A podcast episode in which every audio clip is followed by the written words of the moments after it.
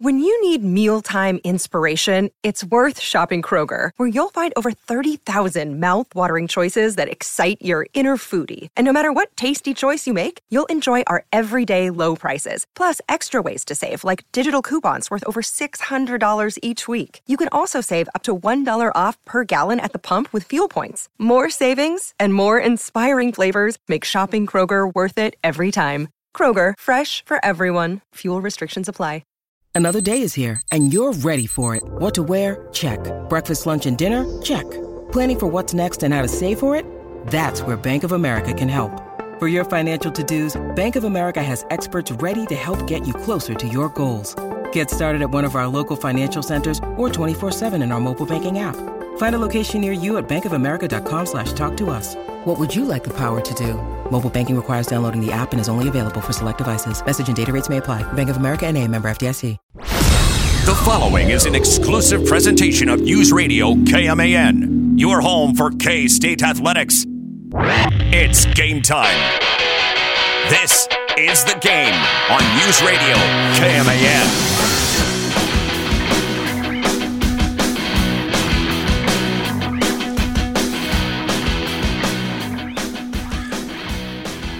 Well, some uh, big time breaking men's basketball news out of the Big 12 today. If you haven't heard about it, I guess we could tell you about it right now. Jerome Tang has his Twitter account back. This is big news, guys. He was locked out for seems like weeks. And I'm like, where is Coach Tang's retweets? I haven't, I, you know, I woke up at 2 a.m. the other day and I'm like, I haven't seen a tweet in a while. What's going on? It's because he's been locked out. He got it back, and he announced earlier today that he's back. I want the full story on this. I really do. How does Jerome Tang get locked out of Twitter? First, fo- first and foremost, I had a Twitter account before at Mitch the Fort, and I didn't have like you know, and I'm I'm not obviously if you follow me on social media, I'm not the best at social media. I'm honestly not a big fan of it other than you know like when you get breaking news today like kansas gets the slap on the wrist and they're not facing a postseason ban in college basketball. That kind of news you know it's certainly twitter is helpful. Uh, but i'm not great at like tweeting stuff out Right. and sharing my opinions on things which i'm sure people are just dying to know. But um, we need jerome tang twitter. Jerome tang twitter is good twitter.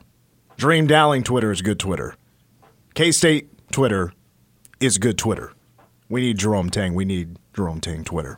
Welcome to the game. Mitch Fortner alongside Trey Coverdale and John Grove, who's running the board along with Travion Berkland. Watching over him like a hockey reminds me of my fifth grade teacher. Man, when I was slipping a little bit, she was over my shoulder, watching every move I made to make sure I was on the task at hand. and how'd that work out for you? Uh, I, I got some B's. Oh, okay. I got some B's. Yeah. Wasn't the best student, but I didn't do too bad that first semester of fifth grade. Um, coming up in hour number two, obviously, we're um, going to be tackling the big news of the day, and that's KU receiving uh, three years probation from the IARP. Uh, for the six year investigation into the, of course, Adidas allegations Plus, we'll get to a Troy's number two song of the day, Some Ask Us Anything. And hour number one, because I wasn't here yesterday, we will be crowning a brand new Jabroni of the Week coming up in a matter of moments. But, guys, it's Wednesday, and you know what that means. AEW Dynamite was last night uh, because Major League Baseball playoffs are going on right now on TBS. Dynamite airs on TBS, so they slid over to Tuesday. And I was in attendance last night because it was in Independence, Missouri. Stat card. It was a fantastic show. I don't know if I could tell you the best match because they were all great. And by the way, it was nearly a sold out show. So the crowd also showed up and made it a great environment. Fantastic environment. You know, a big part of wrestling shows is the crowd. If the crowd's just sitting there silent, it's kind of boring. It's better when there's an environment, just like basketball. It's way better when there's a great environment. And you'll get that this season in the Octagon of Doom, which, by the way, the season starts in like three weeks uh, when that exhibition is played. But, guys, that also means we're joined by Derek Young from K-State Online. He joins us via the Zoom. DY, if you want to be the first to give any thoughts on this uh, KU three year probation and not getting a postseason ban, not getting um, a show cause for their coaches, um, there are five level one violations downgraded to level twos and level threes. Any thoughts on what took place and what was announced earlier today?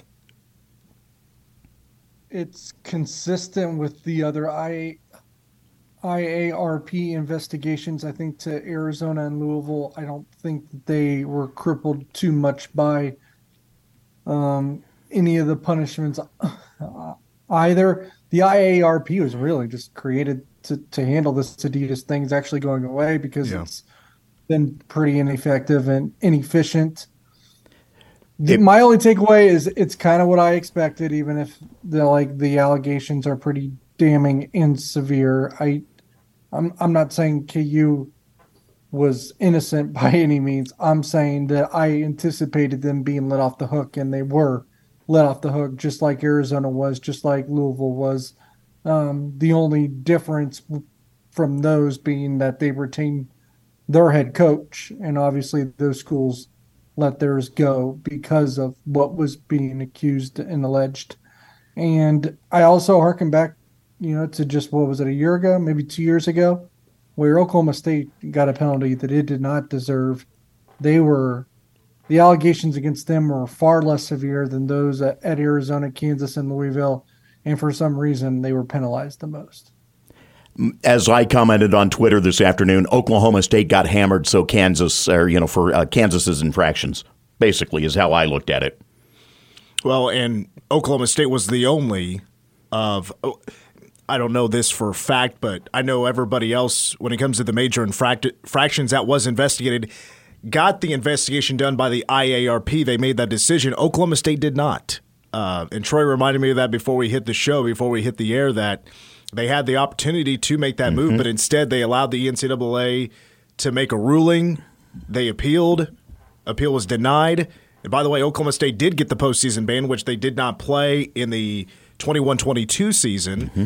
Uh, they did get to play postseason when Cade Cunningham was there while it was being appealed. And then um, it was appealed and it was denied. So they had to take the postseason ban for one year, which they finished 15 and 15. They weren't a great team, um, but also they also got the three year probation. KU got the three year probation, no postseason ban. And then, by the way, Lamont Evans is on a 10 year show cause. Um, DY, we bring you on here, of course, to talk some K State football, and that's where we're going to get to. Will Howard throws three interceptions at Oklahoma State. It was a brutal day for the for the K State offense. Will said on Tuesday that he felt like that was his worst game since his freshman year. You were there in Stillwater. Do you agree with that statement by Will Howard? His worst game in three years. Yes, I would agree with that. He was not. He was far from his best. It was not a good performance from him. Uh, what made it worse is it was probably the worst game for the offensive line and for the receivers, and perhaps the same time frame as well. Everyone chose to lay their biggest dud on, on the same night, and that's why they were down 26 to 7 at one point. And quite frankly, with the way that they played, where everyone's laying a dud at the same time, it's shocking that they had a chance to with the ball to tie the game up at the end of the game. I don't know if that says like anything about the Kansas State resolve, or if it, you know, it might say something about Oklahoma State being who we thought they were as well. It's so wild these two losses for K State, despite the issues. Um, mm. K State had two chances offensively to go win the game or take the lead and hopefully hang on to win the game with the defense. And then at Oklahoma State, two chances to go tie the game and the offense comes up flat. I don't know about you, but you, you mentioned you thought also the offensive line had its had its worst game in a while, worst game this year maybe. The last two possessions, like they were, do you feel like they just did not perform well at all in those last two possessions? I mean, it was kind of a microcosm of the game. I, I don't yeah. think that those last two possessions were necessarily any worse than the first couple where they went three and out. So true. Uh, it it's just a trend where when they need to play the most on offense or they need to stop the most on defense, they haven't been getting them. Were the three interceptions by Will were they were they his fault? Not all of them.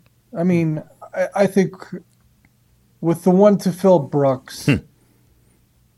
I think that one's probably pretty shared because I don't know that the ball gets to a spot. If it's thrown right to the guy, right, you, you, you got to take some of the blame.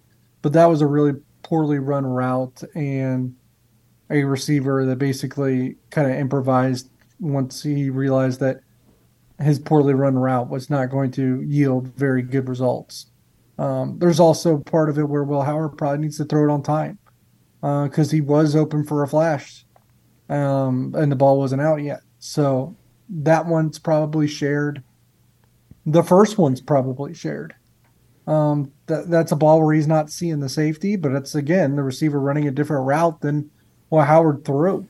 Um, so that's pretty disappointing. The third one is all Howard.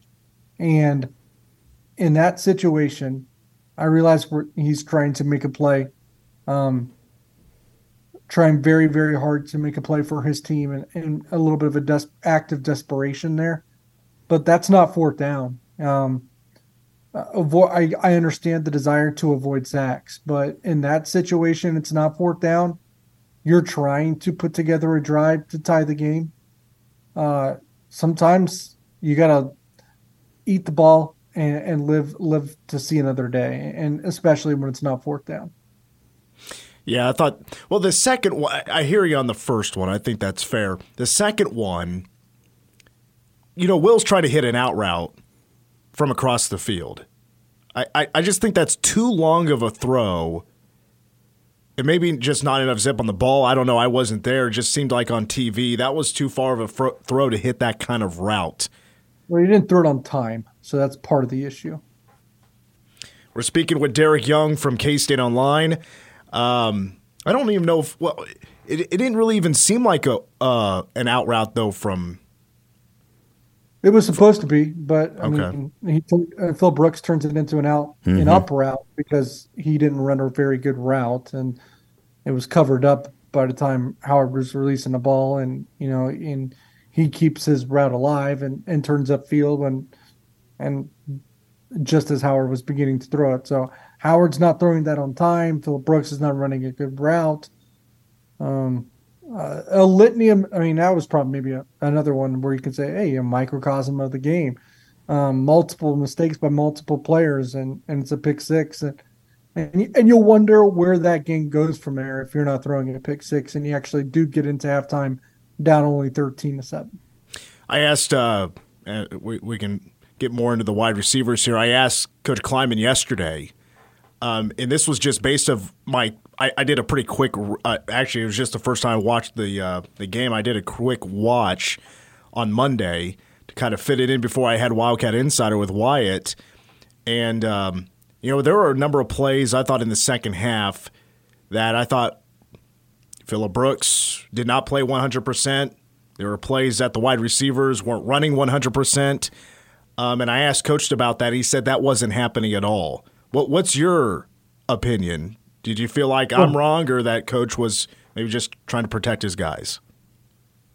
Uh, yeah, I doubt that he really wants to address that in a public manner. So hmm. I think that's part of it um, because that uh, obviously, I and, and really the play in question I thought that other people are referring to that that kind of went viral on on Twitter and other places. The video where Phillip Brooks kind of goes on the you know takes that jet action on a Will Howard sweep to the left, and um, kind of gives up, seemingly does give up on the play there. And when it's Howard one on one, he don't get the first down. Where uh, probably could have been a play where it's easily a touchdown. And and that that looks like a mess. That looks like a disaster, and that does look like a lack of effort. But man, the more I look into it, I think the guy that zipped off the edge is actually was the one that is probably the assignment block for Phillip Brooks, and the guy just zipped by him before he was able to turn a field. As you could see, if you go back and look at that play, you can see the reaction by Brooks where he almost turns around and, and tries to figure out what just happened. Um, but what he needs to do is to keep playing. Like just because the guy that was supposed to be your block all of a sudden is, you know, gone and away doesn't mean you stop playing.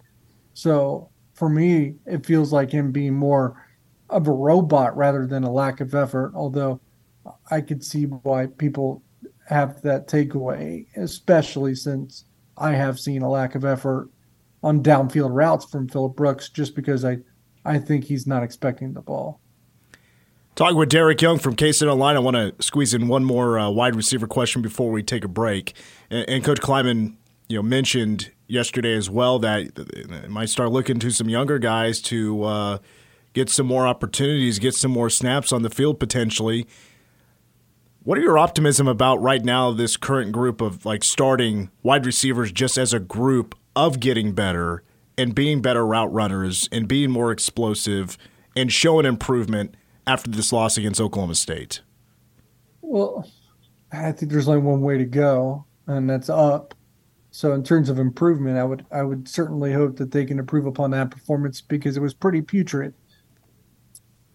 In general, this group was always going to struggle probably if it didn't have Keagan Johnson being Keagan Johnson, and we still haven't seen that whether it's health, whether it's a lack of performance. Health played has played a large role for most of it.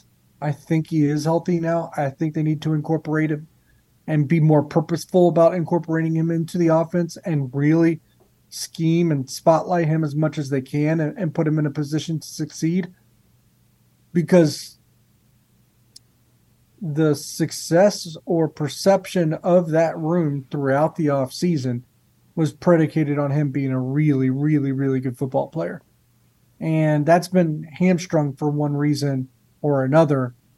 So if you, if you asked us, you know, all of us that are on this right now, six months ago, uh, what do you think about this Kansas State wide receiver room? If it didn't have Keagan Johnson, I think you'd have questions. So it's almost like that's what's happening. Like you don't necessarily have Keagan Johnson, um, and outside of that, I think you'd have questions about the room in general. Um, a lack of consistency, maybe a lack of speed in spots as well, but unable to stretch the field, and and some of that's also just a result of, you know what they went through a what it was like a three year stretch there with Courtney Messingham as your offense coordinator, I believe, and that offense was never going to be conducive to good wide receiver production. Wide receivers are not going going to sign up for an offense that is not conducive to wide receiver production, where they're not going to get the ball very much. It's an offense that loves to run the ball, and it's an offense that likes to snap the ball with two or three seconds to go and you keep the the uh, the other team's offense off the field and wear defenses down and and a, and a very low amount of plays and a, and a very slow pace. Wide receivers aren't signing up for that. So the now, you can argue that maybe they haven't flipped this room fast enough to where it needs to be to, you know, facilitate the offense that they absolutely want to facilitate. But at the end of the day, I mean, I think that room is affected by those multiple years of probably less than desirable recruiting classes at wide receiver, which was a result of being in an off or conducting an offense that isn't attractive to them. Yeah, and certainly going through a number of wide receiver coaches as well during Klieman's time here at K State. DY, let's go ahead and take our first break. And when we come back, we talk Avery Johnson. Does K State and the offense and the game plan have to have Avery in there somewhere going forward? And we'll also talk some recruiting because Michael Boganowski has a big announcement coming up soon. He's the linebacker from Junction City. You're listening to the game.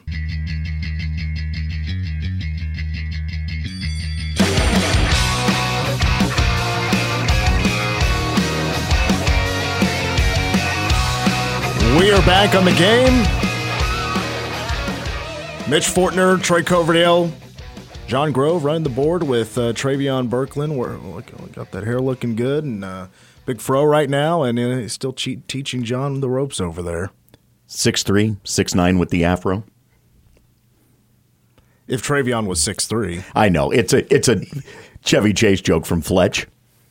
He's not on mic. I can't ask him how tall. John, how, how John Grove, how tall are you? You seem like a tall kid. I am six two, six three, around there. It's You're- it's hard to keep t- it's hard to keep track these You're, days. you're taller than your dad. yeah, I'm taller than my dad. Yeah. Yep. You have any brothers and sisters? Uh, I have a sister. Uh, she's not as tall as I am, but she she's she's still my sister. Same here. That's, a, that's one way of putting it. All I. I have a sister who's shorter than me, and she's still my sister. Welcome back. We got uh, Derek Young from K State Online joining us via Zoom as we talk uh, K State football coming off the loss. They're now 3 and 2, losing at uh, Oklahoma State 29 21. Uh, you know, DY, we haven't talked anything about the defense. Yeah, let's talk a little defense. You know, we were looking for the secondary to not give up uh, big plays anymore, trying to limit that as much as possible, force some turnovers. Well, of course, they go bend but don't break. A lot of cushion, even though Coach Klieman addressed it, that should tighten it up. Yeah, maybe a little bit of that in the second half. What did you think about the secondary's performance? Although guys banged up, how did they perform on Saturday or Friday? Oh. Sorry, sorry about that. Yeah, that was, that was a that was a bend but do, but don't break approach, and I know people hate that because it's not sexy, hmm. but kind of was the way to go if you're if you're trying to limit the big play, right? And you don't have your starting cornerbacks, uh, you're banged up at that spot. You've been giving up big plays all year, and that's really been what has ailed you as a defense. They went bend but don't break. It worked. They held them to six field goal attempts. They only make five. Um, look, it's not easy on the eyes to watch that brand of defense, but it was effective. And now Chris Klieman wants it to be a little tighter, and maybe I understand that, but for me, it's hard to take a crack at, at a defensive philosophy that was pretty effective. Yeah, a lot of dinking and dunking here and there for uh, Alan Bowman for Oklahoma State. Like to shore up some of that tackling when they go with those kind of plays and get off those blocks. Now, now back to the offense. Tease this before the break, and that's about Avery Johnson, who's not played the last couple of games after showing up for some run plays. Uh, with Will Howard still in the game, by the way, rolling out at wide receiver, but running the football against Missouri in what was it two weeks ago? I asked you the question: Were you surprised that Avery didn't play? And you said yes. Does this now move from surprise to shock that he hasn't played the last couple of games? I, don't know what, what that qualifies. What I will say is it's it's a little part of it is confusing, I would say, just because it I, the the plan is so game dependent that it shifts your personnel so much. Like Missouri is a pretty critical game, and he plays I think five six snaps, and and then not at all against UCF, which I could kind of understand because that game went as planned and as orchestrated for Kansas State. Really, not a lot of offensive issues, and Will Howard was healthier than we anticipated. And then Oklahoma State, there was more than enough times to where Avery Johnson could have benefited the offense. So, just a little perplexed, not necessarily because it's Avery Johnson or because Will was going through some struggles, but also because if if if you need him to win a game at Missouri, it just seems to me to make sense to need him in another game afterwards, whether that's UCF or Oklahoma State, especially Oklahoma State. And you're down twenty six to seven, and the offense is scuffling. So if it was me, he would have played. Um, obviously, they chose not to. Will Howard would still be my starting quarterback. I'm not jumping the gun on that, but it seems to me if if you think Avery Johnson can help you against Missouri, that he probably could have helped you against Oklahoma State. Yeah, and I I do agree with that. Now, looking at the Texas Tech game, right now this the, the offense is needing a spark, especially on the road. It, it just hasn't looked too good on the road right now. That's where just K State has struggled right now. Is uh, finding consistency certainly on the road. You're 0 2 against Mizzou and, and Oklahoma State. Now you're going to another road environment. It's going to be a tough place to play a night game in Lubbock, Texas. Um, you know, do you feel like the offense needs to play Avery Johnson just to find a spark? Especially if things don't go well or they hit a wall. I would I'm not going to blindly say that because if Will Howard goes out there and, and scores on every drive in the offensive in the first half, then I don't think so. Then I would leave him in and ride the hot hand of Will Howard at that point. So it is game flow dependent because what I will say is something that I brought up and mentioned before, and maybe this is why they don't do it too often, or I've only done it once. It's hard to run a two quarterback system without disrupting the rhythm of your offense. That is hard. You're cycling quarterbacks on and off the field.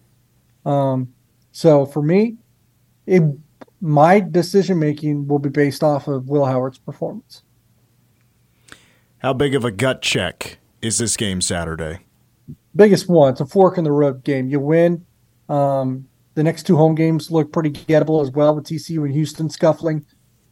So in a blink of an eye, you go from feeling kind of what down in the dumps to being four and one in the Big Twelve before you face Texas. Guess what Kansas State's record in the Big 12 last year was before they faced Texas? Four and one. So you'd be in the exact same spot as you were a year ago. So this is a huge critical game. Texas Tech is also feeling good about themselves. You have to remember that they had a sore start to the year, losing a couple road games. They're struggling on the road as well. It's hard to win on the road in college football, but they've come back. They've won a couple games very decisively, playing some uh, a lot better football, feel good about themselves to the point where they can, you know, re let those you know goals and and dreams of a potential comp- competing for a Big 12 title resurface now because now their path is reinvigorated. Kansas State can reinvigorate their path with a win. A loss, you're going back home. That TCU home game no longer looks as gettable. You're three and three overall. You have a losing record in the Big 12, and you can no longer put together a clear vision of competing for a Big 12 championship. So huge game for both teams. I mean, if you because even if you're Texas Tech, like a win here and you've won three in a row, you're three and one in the Big 12 already, but a loss and what your record is, what the three and four already at that point. So this is, ooh, this this game is a pendulum game for both squads. That's why I think you're going to see two teams play very very well against each other. Someone, in my opinion, is going to play a great game on Saturday and still lose. Cats need to win against a team they've done actually extremely well uh, against over the last decade, uh, including uh, in Lubbock, Texas, just winning, uh, just losing one uh, out of the last five. All right, let's touch on recruiting here because a big name uh, made some news known to us a couple of days ago. That's Michael Boganowski. He's a four-star according to Rivals. Um, at linebacker, he's also played a little bit of offense, actually quite a bit of offense, really, for Junction City this year. But it was last year, Manhattan Week, uh, that K State offered him. And now, a couple of weeks after he doesn't play in the Manhattan Junction City game due to injury, he's going to make his announcement a week from tomorrow. I guess let's start with the timing of making that announcement that he's going to make an announcement. Down to four schools K State, Oklahoma, Kansas, and Florida State. I know some K State fans were a little bit worried about that timing. How would you react to it? It was independent of Oklahoma beating Texas and Kansas State losing to um, Oklahoma State. Uh, I say this often and I really mean it.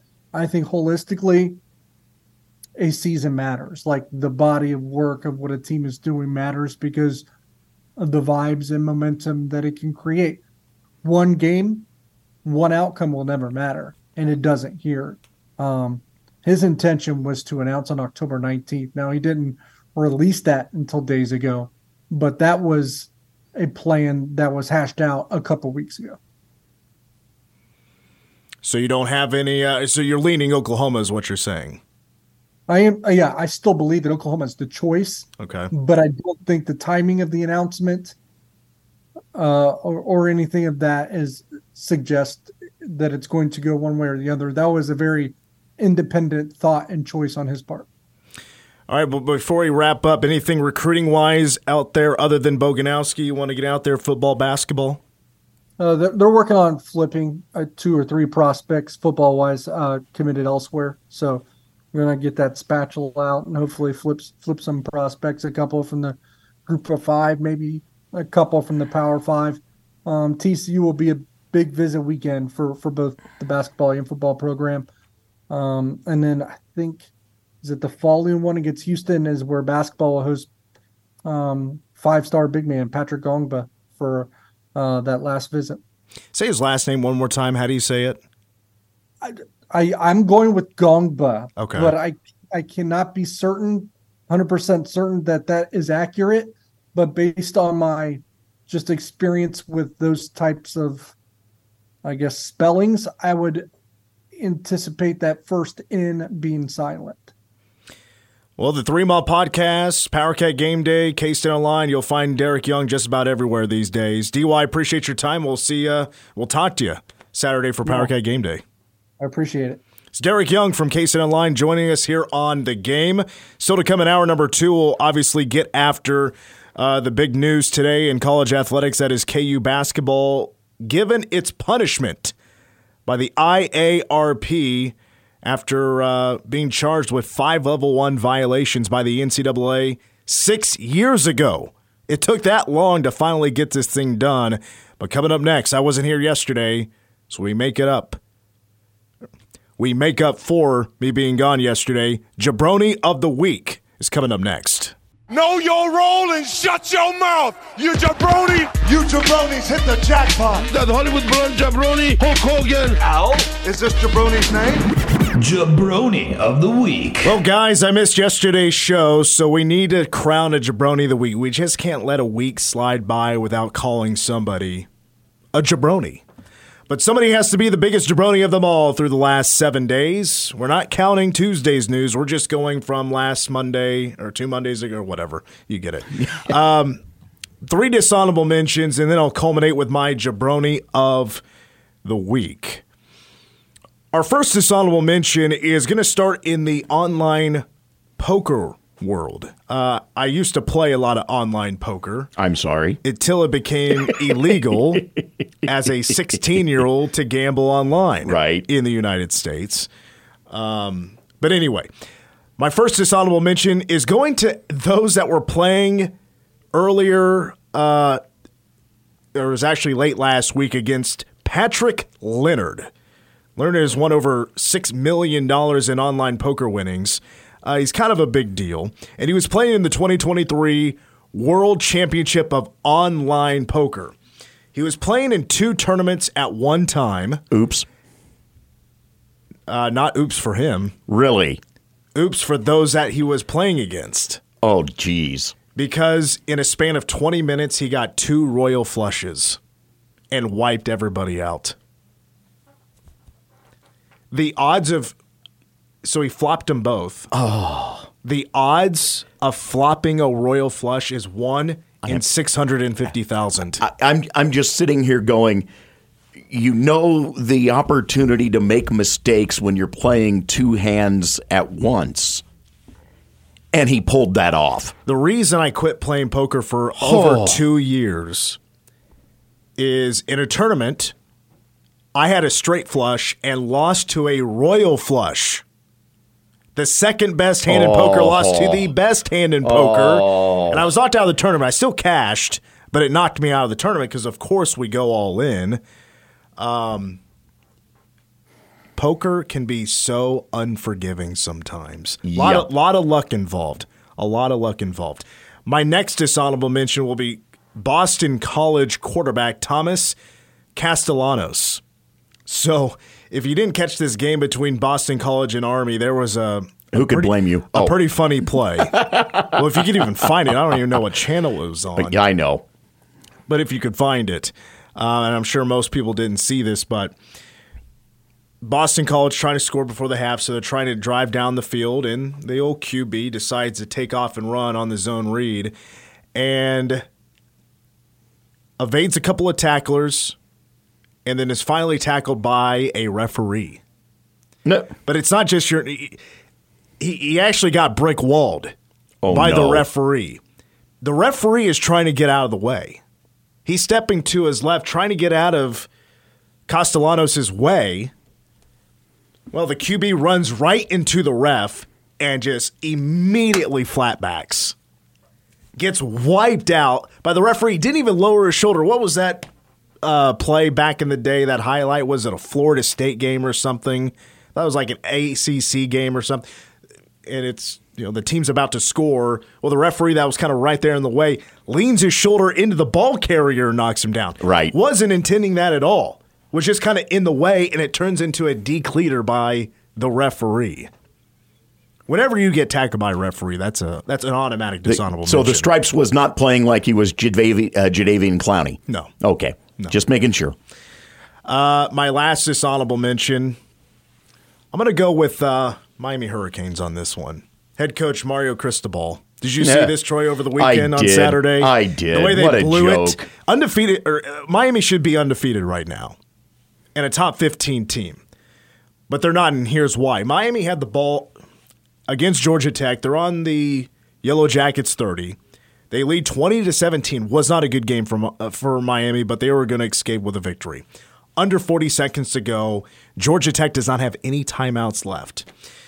Controversial wisdom by the old Hurricanes. Instead of taking a knee to go to 5 and 0, they decide to run the ball and Donald Chaney Jr.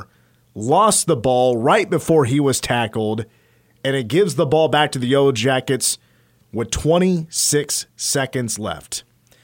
On the second play of the drive, long pass for 30 yards to the Miami 44, 15 seconds left. Next play, incomplete pass, and then the touchdown. The long ball to the end zone with one second to go. Georgia, the stunning 23 to 20 win with a second left, and Miami's perfect season is over. Absolutely brutal.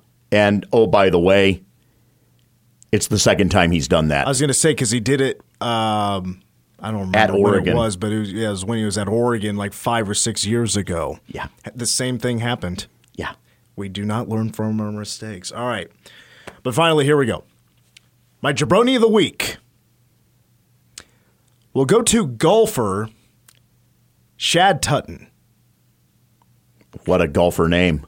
Shad Tuten. Anybody ever heard of this guy? Anybody? Nobody? Probably not. Uh, because he's been trying for a while now to get out of the uh, the Korn Ferry Tour, Okay. which is the PGA's minor league, I guess, um, and trying to get his card. He's trying to get to the PGA.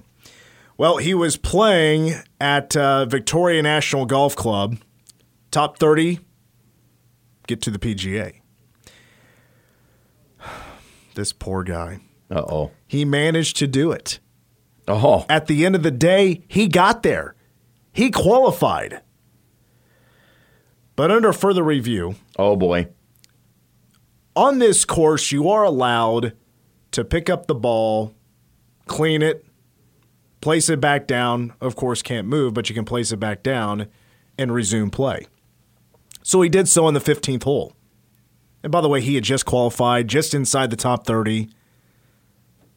When he placed his ball down under further review, and again, this was after he was done, it was determined that when he sat his ball down, it rolled.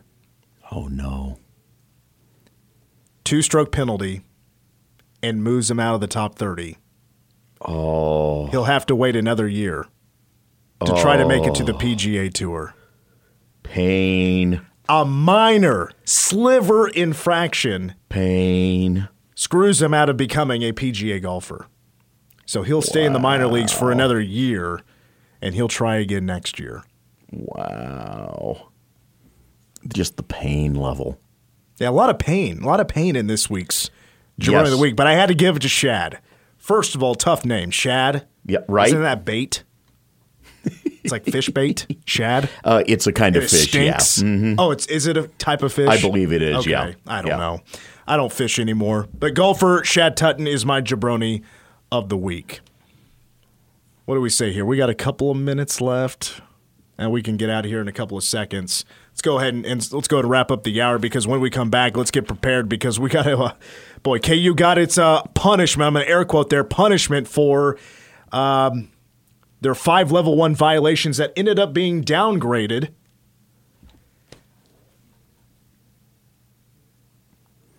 I guess we're not going to get out on time.